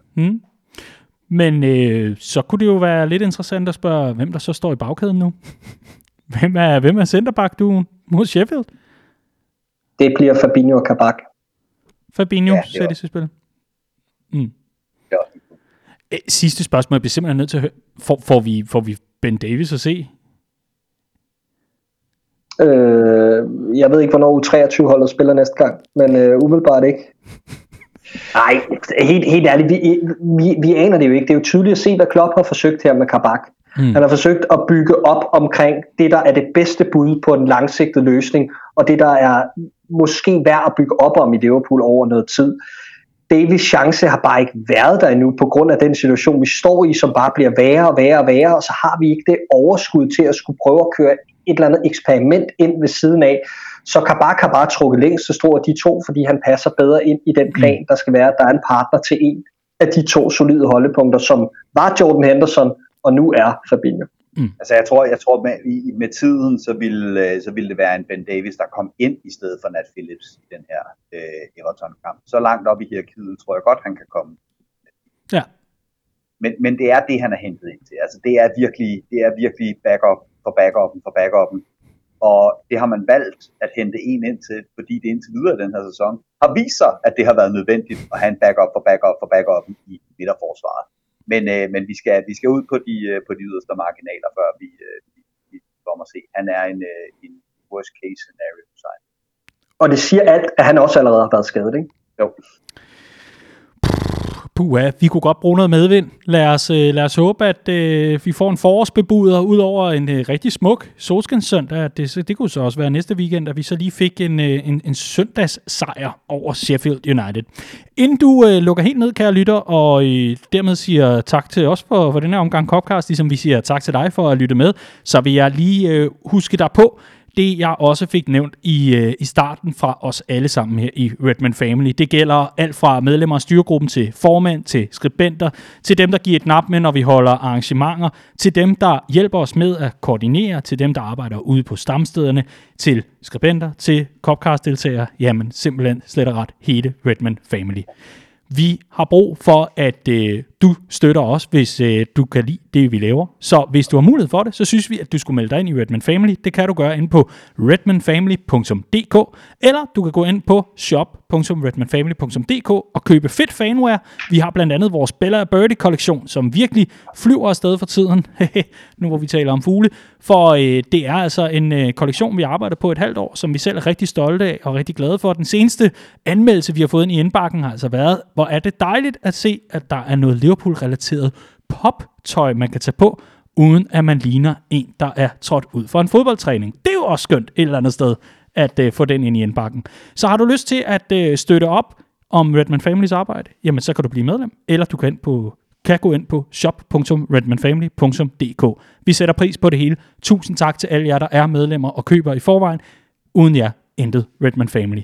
Og uden dem, ingen Copcast. Tusind tak for den her gang, gutter, hvor jeg dog glæder mig helt ind i hjertet til at kunne sidde i samme studie som... Der var Clark helt oppe i sit kamera og lave en ordentlig truttekyssermund. Even Steven Gerrard.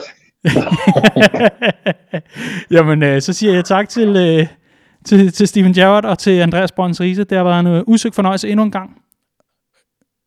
I lige måde, Dan. I lige måde. Det her, det var Copcast. Husk at byde ind med en Bella & Birdie til næste uges udsendelse eller et spørgsmål. Så er du med i lodtrækningen om et eksklusivt Copcast-grus. Indtil da, pas på dig selv. YNVA, og husk, at det er trods alt forår lige om lidt, og Liverpool skal nok forvente det her. Det tror vi på. Tusind tak, fordi du lyttede med.